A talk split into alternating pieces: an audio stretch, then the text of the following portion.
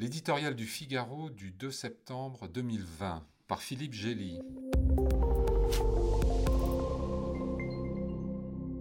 Les mauvais coups du sultan. Non content de s'être réapproprié la basilique Sainte-Sophie pour la transformer en mosquée, le néo-sultan Recep Tayyip Erdogan veut-il maintenant venger la bataille de Lépante? Sa marine de guerre parade en Méditerranée orientale en tirant au canon au moment où les tensions avec la Grèce sont à leur paroxysme. Les deux voisins, rivaux historiques, se disputent l'exploitation de riches gisements gaziers sous-marins, ravivant une antique querelle sur l'étendue de leurs plateaux continental respectifs. Au large de Chypre, manne économique et enjeu de souveraineté forment un cocktail explosif.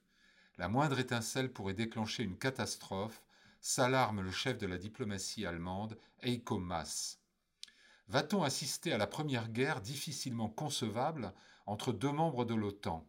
Le président turc met au défi les Européens d'être prêts à sacrifier autant de martyrs que lui.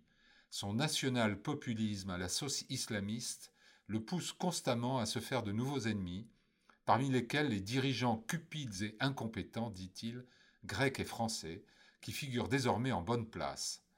La liste de ces mauvais coups s'allonge chantage migratoire envers l'Europe, occupation du nord de la Syrie contre les Kurdes, intervention armée en Libye, achat d'un système antimissile russe à la barbe des Américains, sans oublier la répression interne qui a jeté des milliers de Turcs en prison et vient de coûter la vie à une avocate, Ebru Timtik, après 238 jours de grève de la faim.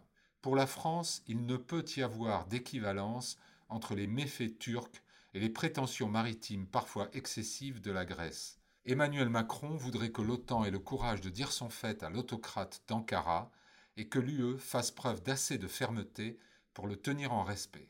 Dans son duo avec la chancelière, le Français joue la carte d'un militarisme démonstratif, tandis qu'Angela Merkel prône un dialogue dépassionné.